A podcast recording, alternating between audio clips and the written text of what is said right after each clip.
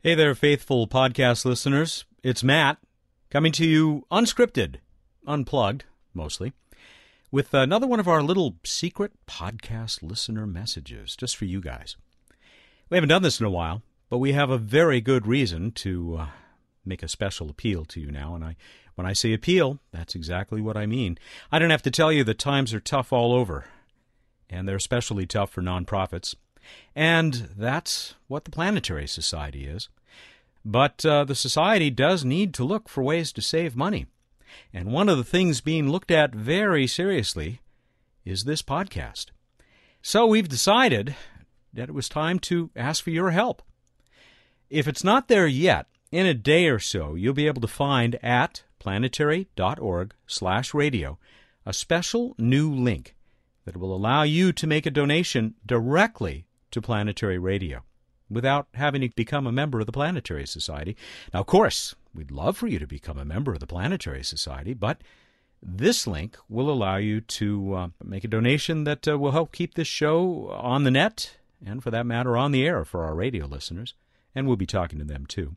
You can make a donation in any amount, but anything over $50 U.S. will get you a Planetary Radio t-shirt. You won't even have to answer a trivia question. Anyway, we hope you can help us out. We'd like nothing better than to keep bringing you the most exciting news and people who make the news in space science, planetary science, and really news from all over the universe. We love you folks, and we hope we'll be able to keep doing this for a long, long time. Once again, that donation link should be at planetary.org/radio. Thanks very much. Here's the show.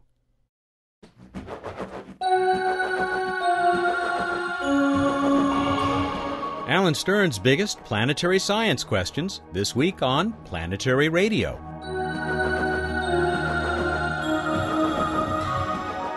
Hi, everyone. Welcome to Public Radio's travel show that takes you to the final frontier. I'm Matt Kaplan of the Planetary Society. We've learned so much about our universe, but so many unanswered questions remain. And it's these questions that drive science forward. Planetary scientist Alan Stern will share some of his favorite mysteries on today's show. We'll also catch Bruce Betts in Manassas, Virginia, where he was helping to prepare the life experiment for a round trip to Mars's moon Phobos. As always, Bruce knows where to look in the night sky for our planetary neighbors, and he knows the answer to our space trivia contest. Or does he? And just because we miss her, stay tuned for Emily Lakdawalla. Emily will be on maternity leave for another month or so, but I found a classic edition of her Q&A segment that is more relevant than ever as Saturn fast approaches its equinox. NASA has targeted June 13 for the next space shuttle launch. It's Endeavour's turn to visit the International Space Station for completion of the Japanese lab called Kuiper. It will take 5 spacewalks and 16 days. We also want to mark the recent launch of Herschel and Planck. These European Space Agency spacecraft went up on the same Ariane 5 booster last month, but with very different missions. Herschel will use the biggest mirror ever put in space to help us learn about the formation of stars and planets, while Planck will look back to just 400,000 years after the Big Bang. There's more news at planetary.org, but let's turn now to Bill Nye. We caught Bill on the road returning from a meeting of the Federation. No, not that Federation, but close. The Federation of Galaxy Explorers was created to inspire and educate kids about space science and engineering. Bill helped host their Galactic Ball on June 6th. Our only chance to hear from the science and planetary guy came as he ran from one plane to another at the Denver, Colorado airport. So when he says he's got to fly, you know he means it. I'll be right back with Alan Stern. Hey, Bill Nye, the planetary guy here. I was in Washington, D.C. this weekend for the Federation of Galaxy Explorers banquet, and Miles O'Brien, the CNN reporter, was given an award for his contribution to the communication of space. But the exciting thing was all the young people who were getting involved in rockets and space exploration. Now, I admit, there are a lot of military people who are kind of a throwback. Really want the United States to go back to the moon because other countries are going to go there. But as you may know, my feeling is no hurry to go back to the moon for the United States. We've been there 40 years ago. But nevertheless, young people are excited. They're exploring space, not at the same level as the Cold War. Not as many people are involved, but the people who are involved are as passionate as ever. And here's hoping that with your support as members of the Planetary Society, we can continue to explore the nearby planets, continue to explore the Lagrange points. There was a lot of talk about that. These are points where the gravity is balanced, so you can put a spacecraft out there without using as much rocket fuel as you might use to go to other places. And we can continue to explore the nearby solar system as well as distant stars with telescopes in space. We can. Dare I say it, changed the world. And seeing the Federation of Galaxy Explorers, as they're whimsically called, was really heartening. Well, thanks for listening. I gotta fly, Bill Nye, the Planetary Guy.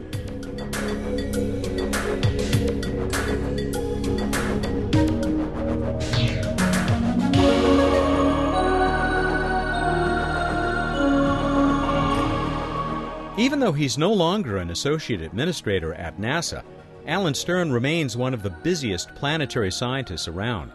Time magazine named him as one of our planet's 100 most influential people not long ago. He may be best known at the moment as the principal investigator for the New Horizons mission to Pluto and beyond. New Horizons will reach Pluto and Charon in July of 2015. We've talked with him several times about that journey, and we'll get another update in a moment. But what really made me want to talk to Alan again was a recent entry he penned for the Planetary Society blog. He called it 10 Things I Wish We Really Knew in Planetary Science.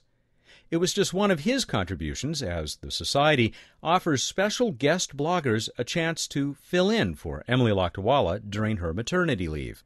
We've got a link at planetary.org/radio.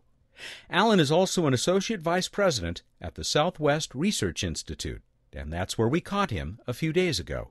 Alan, it's been too long. Welcome back to Planetary Radio. Thanks, Matt. It's good to be back. You know, we're going to talk about these questions that you've posed, not only for others, but for yourself. The 10 things you wish you and we really knew in planetary science. We're not going to be able to get to all 10, or actually 11 of them. I know you've picked out 5. We're going to start that in a second, but I'm sure that folks would also like to hear what's the status of that little spacecraft that's headed out to the outer reaches of the solar system. Well, New Horizons, a little spacecraft that could, is barreling its way in the depths of space between Saturn and Uranus, just past 13.5 astronomical units from the sun, in very good health as it hibernates.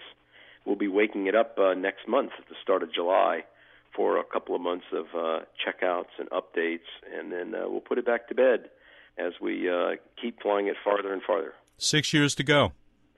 6 years to go. Very exciting.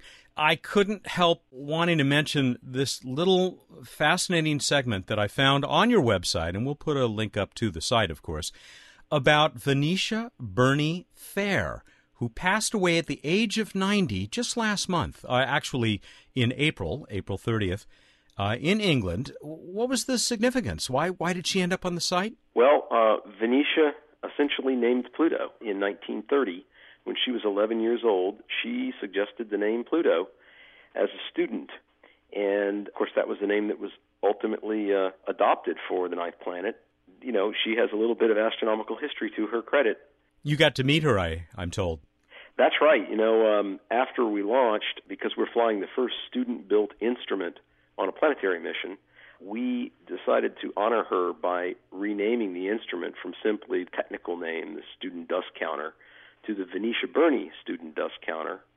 On a trip I was making for other reasons, I joined up with Mihai Hirani of the University of Colorado, who's our instrument PI for the student dust counter. And we spent a day with Venetia and her son, you know, made a formal dedication, had a little ceremony and so forth. And she was just an absolutely bright and delightful lady, even at 87 years old. And it was just a pleasure getting to know her. What did she have to say about your mission? She was amazed that after all these years that we were picking up where Voyager had left off with unfinished business and going on to reconnoiter the Kuiper Belt, and in particular its most famous member, Pluto. Mm. Well, it's a wonderful little feature, and thank you for marking her passing. Hey, we better get on to these 5 questions that you've selected out of the larger group, because it's still going to be a whirlwind tour. And let's start with this one, which I'd say deserves the #1 spot. How many worlds harbor life in our own solar system? Isn't that something that everybody wants to know? Conventional wisdom used to be that most of the worlds after the initial reconnaissance looked not very likely as potential abodes for life. But I think that the ball has moved quite a ways downfield on that, and now we're beginning to see evidence of energy sources, liquid water, even carbon-bearing compounds, organic chemistry, in a whole variety of places across the solar system, from the potential for oceans inside Europa to the organics on Titan, oceans on inside many of the satellites, of course Mars. I think the most interesting thing about this question, and we may not know the answer for a long time, but the most interesting thing is that if I had to place a bet, my bet would be that we're likely to find more worlds harboring life in the outer solar system than in the terrestrial planet region when it's all said and done. Mm. But I might be wrong. We'll just have to go and see. Yeah, let's go and see as soon as we can, okay? Here's #2. How common are solar systems with architectures like ours, i.e., rocky planets on the inside, giant planets in the middle zone, and dwarf planets, so-called, and comet reservoirs, lots and lots of them, on the outside? Yeah, you know, that's the description of our solar system, and we have yet to find an analog to it. All the ones that are being discovered around other stars are very different. We find pulsar planets, or we find Jupiters in very tight orbits inside even where Mercury would lie, for example. Now, that doesn't mean that our solar system is a rare architecture, but the techniques that we now have to look for planets bias the kinds of things we can find. When we have better techniques, we'll be able to find a greater variety. And I just wonder if ours is typical or if ours is really the odd bird. It's a question that keeps me awake some nights. I guess this has shaken the faith of some folks who thought that we were, the model for the galaxy, if not the universe. So far, not so much. You're right. It may be another part of the Copernican revolution. Just as the Earth was displaced as the center of the universe, and the sun is nowhere near the center of our galaxy, it may turn out even that our solar system is quite the minority type. We'll see. And I'm delighted every time that happens. Stay with us for more big planetary science questions from Alan Stern. This is Planetary Radio. Hey, Bill Nye, the science guy here. I hope you're enjoying Planetary Radio. We put a lot of work into this show and all our other great Planetary Society projects. I've been a member since the disco era. Now I'm the Society's vice president. And you may well ask, why do we go to all this trouble? Simple. We believe in the PB&J, the passion, beauty, and joy of space exploration. You probably do too, or you wouldn't be listening. Of course, you can do more than just listen. You can become part of the action, helping us fly solar sails, discover new planets, and search for extraterrestrial intelligence and life elsewhere in the universe. Here's how to find out more.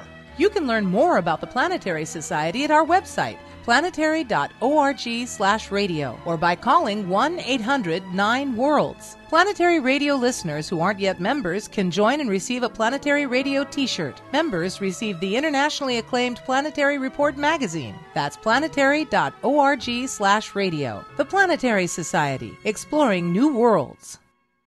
Welcome back to Planetary Radio. I'm Matt Kaplan. Alan Stern is in the middle of sharing with us some of his greatest planetary science mysteries.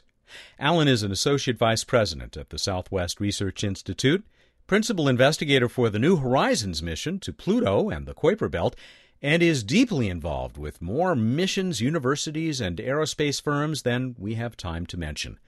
He also helped run NASA as an associate administrator in 2007 and 2008. So far, we've heard two of his big questions.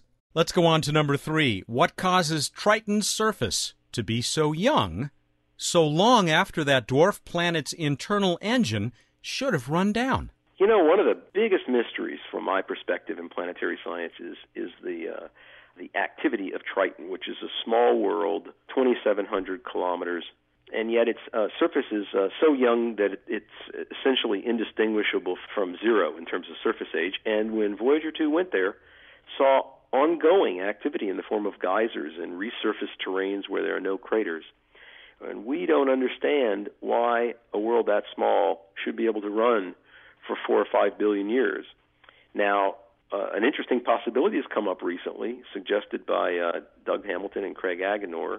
It may be that we know Triton was captured from solar orbit. It was formerly a planet in and of itself. What Agenor and Hamilton suggested is that the capture mechanism was that Triton was a binary planet, like Pluto, and that the other member was slung out of the system, and Triton was the one that lost energy and was captured into orbit. If that happened recently, then the subsequent thermal evolution may still be going on as Triton breaks through tidal interactions.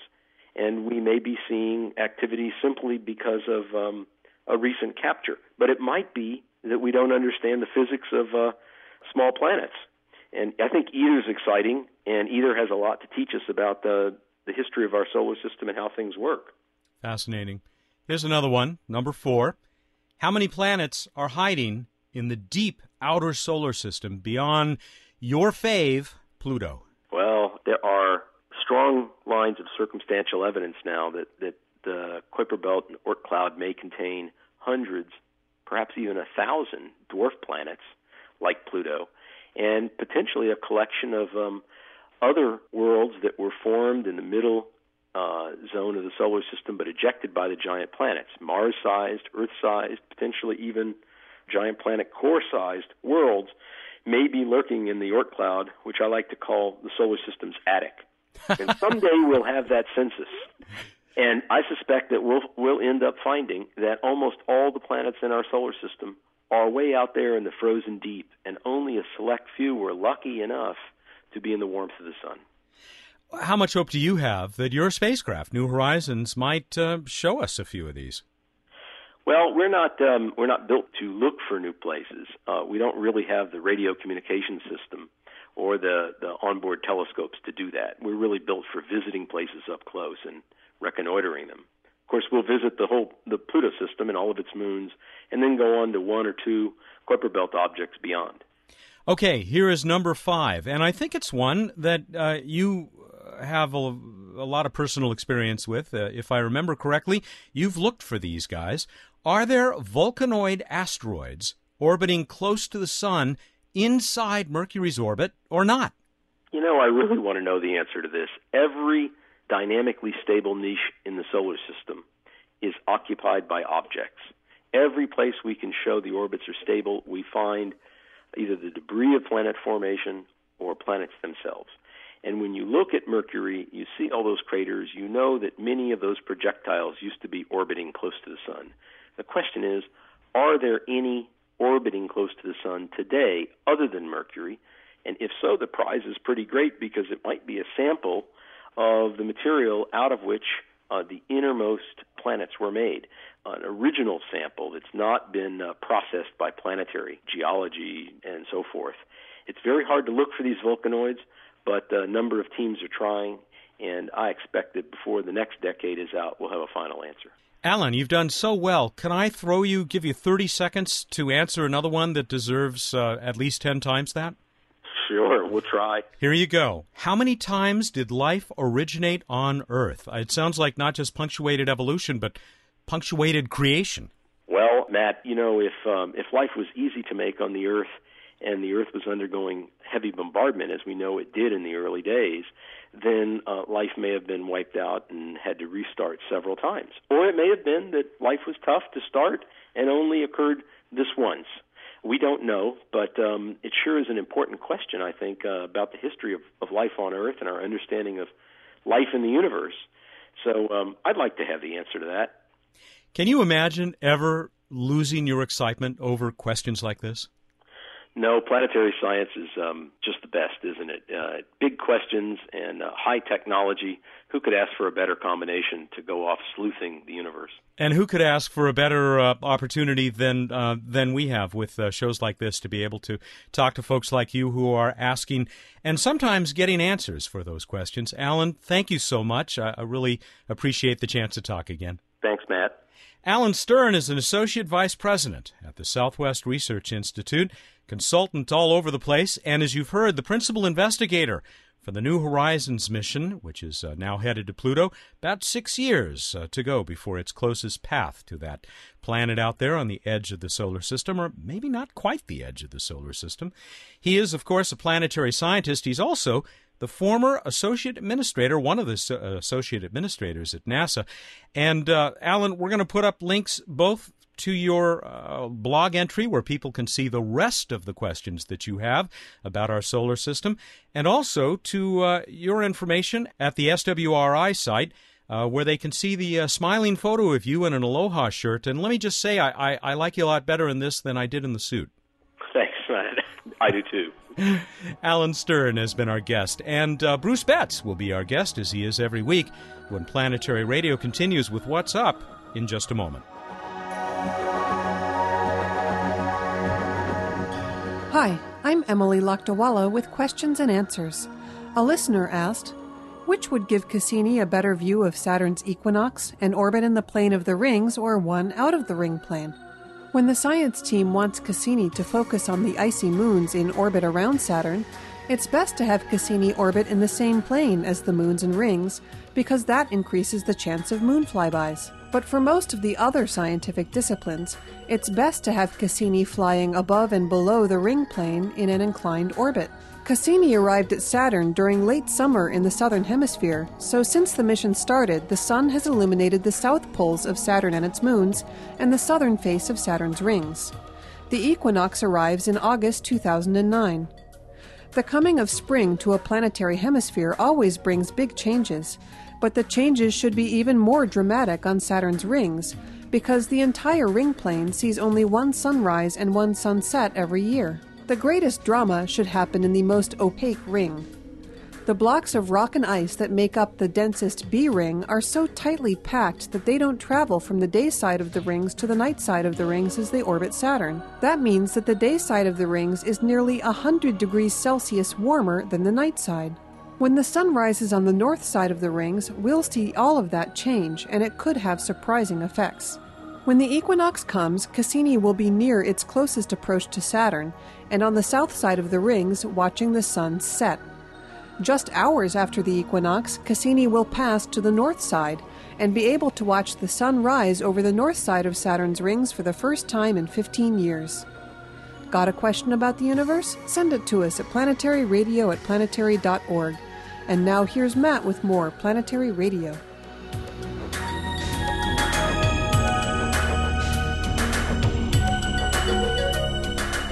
We do have Bruce Betts on the Skype connection, and he is reporting in, well, where are you and why? I am in Manassas, Virginia. Just because you're a Civil War buff or what? No, but I'm getting there. Yes, they enjoyed it so much in the Civil War, they didn't just have one battle here, they had two. That's right. But that is not why I am here. I am here because this is where ATCC is located, the American Type Culture Collection, who we are partnering with on our Phobos Life project.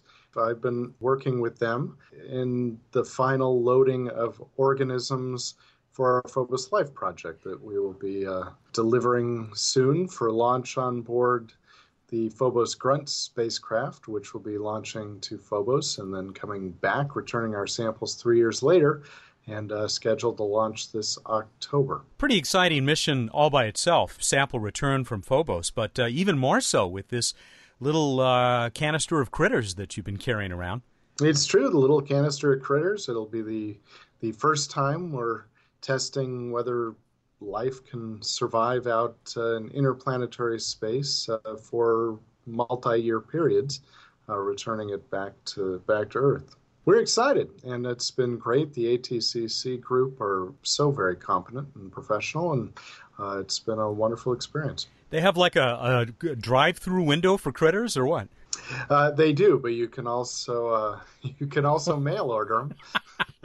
They are the place in the U.S. to store your bugs, if your organisms, if your microorganisms, if you've done studies on them and you send strains to them, they store them. Someone else wants to play with them either in their lab or their high school science class. They're the place to go, but they also have some, not surprisingly, very competent biologists on staff and are experts and storing microorganisms, which is exactly what we wanted. Are they excited about this thing? They are. They're probably tired of having us around for a few days. But other than that, I think they're excited that, A, we're leaving, and B, that the experiment is cool and something different, and that their organisms get to go to space. Tell us about what's up in space right now. Tell us about the night sky. All right. We've got in the pre-dawn sky over there in the east, spectacular Venus, snuggling up pretty darn close to it these days, reddish, much dimmer Mars. Then to its far upper right over in the southeast in the pre-dawn, you'll see also extremely bright Jupiter. In the evening sky over in the west in the evening, we've got Saturn up in Leo looking kind of yellowish and like a bright star. And I think you've got my year in space calendar because I left it at the Planetary Society. I don't imagine you have your copy along. No, I stole your copy, and it almost made the final cut to come with me to Virginia, but... No. Darn those weight limitations. No, this week in space, there was work done on packing up organisms for the Phobos Life module in 2009. All right, so back next week with that little piece of that little feature within What's Up. Do we then go on to? We do. We go on to Random Space Fact. But you know what? I'm using my elective once every 6 or 7 years. Yes. I transform this into Random Bio Fact. Critters and bugs in space. Yeah. Biologists and they've been telling me all sorts of creepy things. There are at least 10 times as many bacteria cells as human cells in the body. Are you joking? 10 times as many bacteria right now inside me? Yeah, in or on you. Most of them in your gut, but, all over you. It's a party. They're mostly much smaller, apparently, than the human cells, so they don't outweigh us, but they do outnumber us. I am going to fire my immune system. Well, as people point out, some of them are actually beneficial, and most of them are just hangers-on that like a nice warm place to hang out. All right. Well, they're tough little critters, I guess, and we'll see if some of those can make it to Mars and back, or at least Phobos.